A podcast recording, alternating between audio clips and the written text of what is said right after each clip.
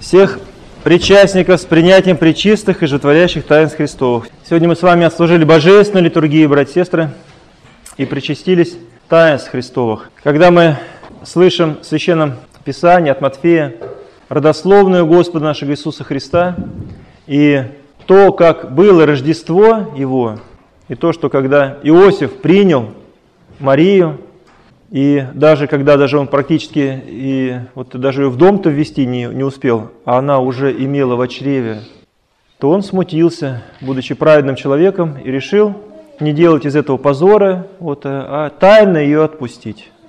Тайно ее отпустить, так потихонечку. Может быть, там, найдя какой-нибудь а, благовидный предлог. Но ночью, ночью во сне является ему ангел, который возвещает ему, чтобы он не боялся принять Марию, потому что рожденная от нее свято наречется. И нарекут, и дадут имя ему Эммануил, что значит «с нами Бог».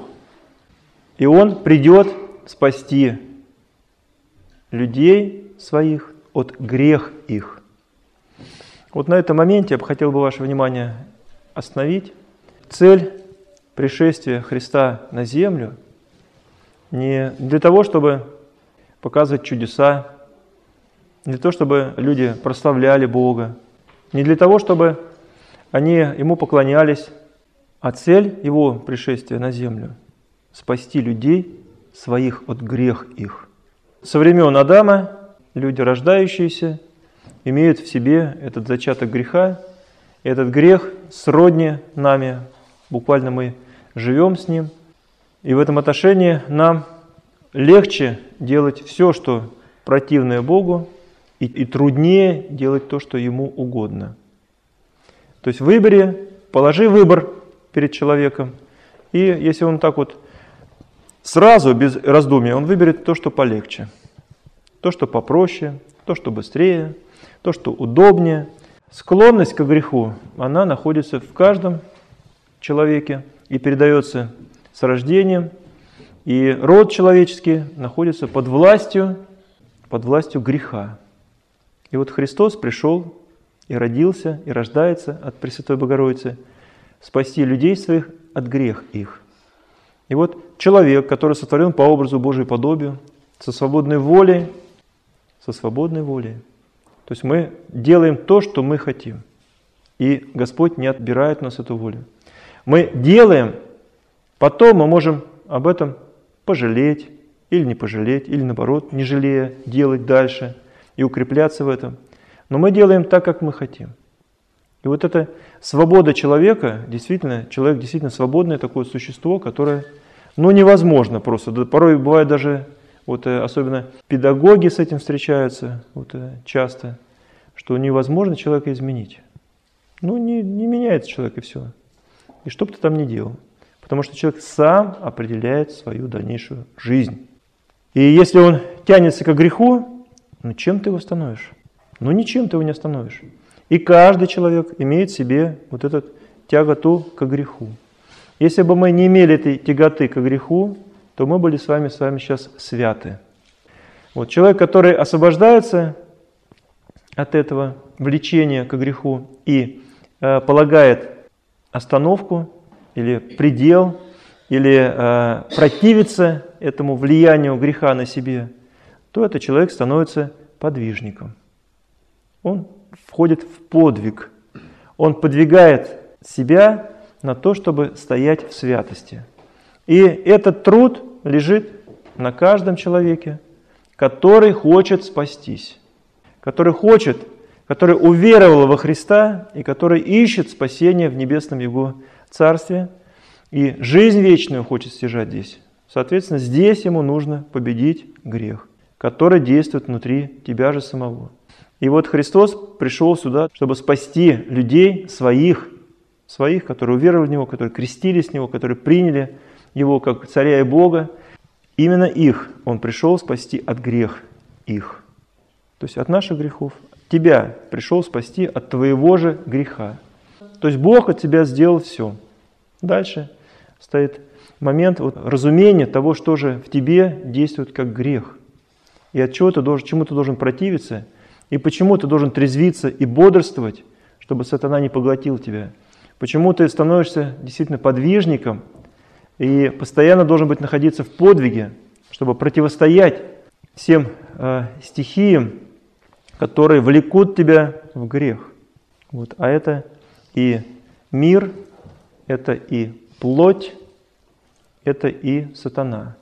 Это узы, которыми связал лукавый, падший ангел, род человеческий, который влечет, влечет, влечет за собой в ту же гиену, куда сам уже определен без возможности покаяться.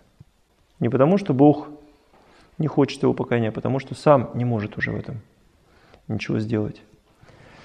И вот от грех спасти людей своих, от грех их. Это обращение к нам. Каждый человек смотрит на себя и вот может видеть, вот а где он? Грех-то твой.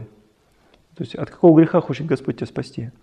И кто может тебя именно от этого греха, который тебя измучил уже, может спасти? Только Христос. Если ты поднимешь голову свою и воззовешь ко Христу, и будешь к Нему обращаться. Господи, спаси меня от греха моего, от моего греха. Я его делаю, Он мне люб. Чаще всего человек, человеку трудно сознаться в том, что ему грех люб.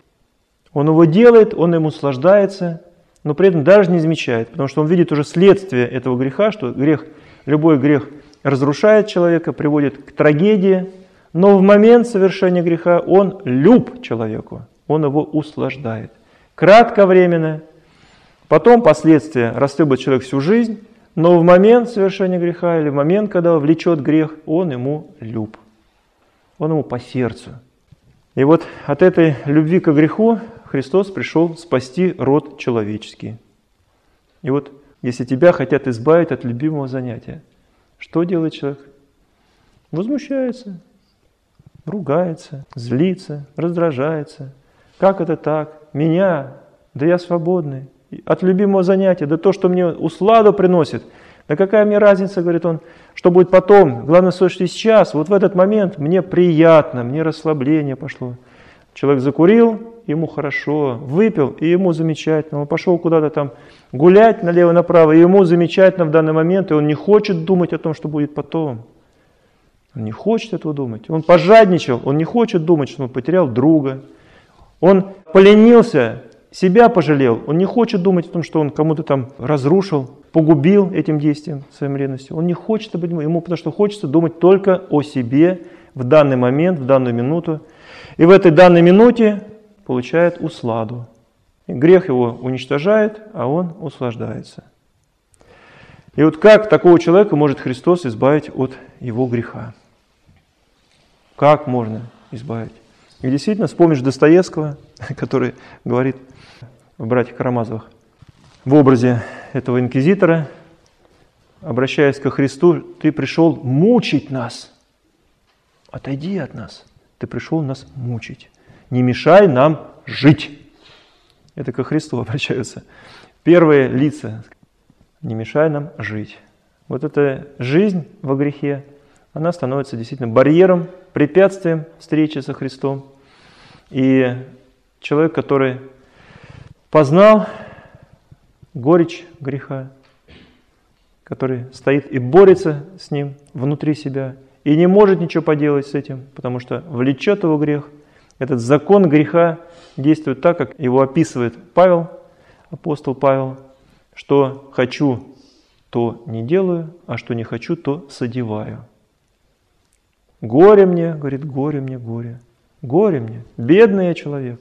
Делаю этот грех, и эта радость временная, она уже не радует человека такого. Вот, и он понимает, что за, этим, за этой радостью последует э, горечь и яд, и отрава в душе, и ничего поделать с собой не может. Как тот агнец на заклане определенный, вот, или тот э, бычок, который ведут на бойню, вот, и он идет, и идет, и идет, сам своими ногами, но ничего поделать не может.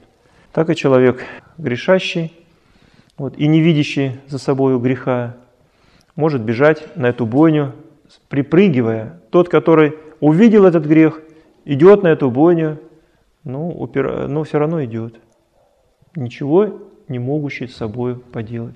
И что в этот момент человеку остается делать? Кто его избавит от этой погибели, от этого ада? Что избавит? Кто его избавит? И до рождения Христа не было такого человека, не было имени на земле. Именно с рождением Иммануила человек мог сказать, что с нами Бог, Христос. И когда человек обращается в эту минуту ко Христу, говорит, Господи Иисусе Христе, Сыне Божий, помилуй меня грешного. Грешного? Почему? Да потому что я понимаю, что я грешный. И ты пришел спасти как раз тех, кто имеет этот грех, кто признается в этом грехе, что он имеет грех. И ты пришел спасти людей своих от грех их. И я один из них. Я самый последний из этих грешников. И поэтому, если кто-то в это время подойдет и накричит на тебя, ты скажешь, что ты прав, брат, ты права, сестра, потому что я последний из грешников. Все грешники, ведущие впереди меня, имеют право на меня, со мной так поступать, потому что я последний. Вот, а если ты возмущаешься на это, то какой ты последний? Ты грешник, да, но не последний, да. Мы, говорит, э, не из последних, да. Мы еще, еще за себя постоять сможем. Мы еще там выясним, кто из нас там последний. Тут. Мы сейчас поставим всех их на последний ряд, а мы себя вытавим, вперед выставим. Вот и в итоге так человек поступая, в конечном итоге скажет, Господи, отойди от меня, потому что ты мешаешь мне жить. И перестает такой человек ходить в храм, потому что Христос ему мешает жить. Потому что он не собирается, не собирается отказываться от греха. То есть он видит этот грех, услаждается этим грехом, живет во грехе и доволен своей жизнью во грехе. Вот, а Христос рождается именно для тех, чтобы, для тех людей, для своих людей, которые взирают к Нему, просят Его избавить от греха своего. Вот, понимая, что этот грех они делают сами, понимая, что они за это отвечают, понимая, что, а, разумея, что сами его в себе производят и ничего поделать с собой не могут, и поэтому остается только лишь со смирением, с покаянием, взирая на Господа, молить Его, просить Его, вот, и обращать свой взор на того, кого распяли над Голгофой, на лобном месте, и, взирая на Христа, получать исцеление от этого змеиного укуса, этого греха, получать исцеление, вкладывать древо его в горькую воду жизни своей и получать усладу от этой горечи жизни. Потому что в этой горечи жизни, вложив крест Христов, ты получаешь радость и утешение. Он пришел, чтобы избавить нас от грех своих. Вот. Поэтому Будем, братья и сестры, подражать, следовать за Христом, подражать святым, которые, услышав этот призыв, пошли за Ним. И Иоанн Кронштадтский сделал именно это. То есть он, признав в себе самого последнего грешника, пошел за Христом и искал у Христа только у Него помощи победить, оставить этот грех, который связал его также – и так пошел, что ну, все, кто рядом с ним находились, священники, удивлялись, и более мудрые говорили, что подожди, не делай так, то есть можешь потом оступиться, не выдержишь, не устоишь. Предупреждали его, а когда видели, что он еще больше горит и разгорается еще больше, видели в нем эту действующую благодать, и до конца дней своих, будучи человеком грешным, стал светильником, солнцем земли русской стал. Так разгорелся, вот так приблизился к Богу, что здесь сиял среди людей и мог практически ну, у Бога упросить все, о чем вот, э, его просили. И как говорят современники, что к нему со всей России шли письма с просьбами «помоги, помолись», мешками приносили, в алтарь заносили мешок целый писем, но когда он мог их читать? Конечно, я уже не мог читать их. И он подходил к этому мешку, возлагал руки и говорил, Господи, сам услыши просьбы людей, которые здесь сейчас, в этой посылке огромной в виде мешка, находятся. И удивительное дело, что то есть именно в этот миг во многих частях в России в десятках, в сотнях мест, в тысячах мест происходили исцеления, излечения, выздоровления, восстановления по его молитвам. Да, вот. И еще сегодня день памяти Игнатия Богоносца. Вот э, на иконе, где Господь благословляет детей, мы видим именно его сидящим на коленочках у Спасителя, когда он предлагает всем своим ученикам образ, чтобы войти в Царство Небесное, нужно умалиться, як у дитя. Вот, ну и когда к нему подводили детей, благословить их, то апостолы не пускали, потому что серьезными делами занимались, вот, а тут дети мешают, понимаешь ли. Но Христос велел им пустить детей вот, и не препятствовать приходить к Нему. На иконе как раз именно один из младенцев, сидящий на коленочках, Игнатий, который так и вошел в историю церкви как богоносец, потому как по своей жизни всегда носил Бога в сердце своем. Так и говорил, я ношу Христа в своем сердце. И когда было гонение, время его растерзали звери, то мучитель, подойдя к нему, вырезал его сердце и сказал, ты говорил, что Бога в сердце носишь. Вот посмотрим, что у тебя там в сердце. И сказано, мечом разрубил сердце на половинке. Вот. И когда он разрубил, то золотыми буквами на одной стороне сердца было написано Иисус, на другой Христос. Богоносец. Вот и именно с этой иконой мы в течение 15 лет поднимали харук над страной детства. Господь благословляет детей. С 97 -го года страна детства у нас как раз была осеняемая этой иконой и святым Игнатием Богоносцем. Вот поэтому его тоже чтим, любим, к нему обращаемся. Святый священномученичий Игнатия, святый праведный Иоанне Кронштадтский, молите Бога о нас. Господу нашему Иисусу Христу, его безначальному Отцу, со Пресвятым Благим Животворящим Духом, слава во веки веков. Аминь.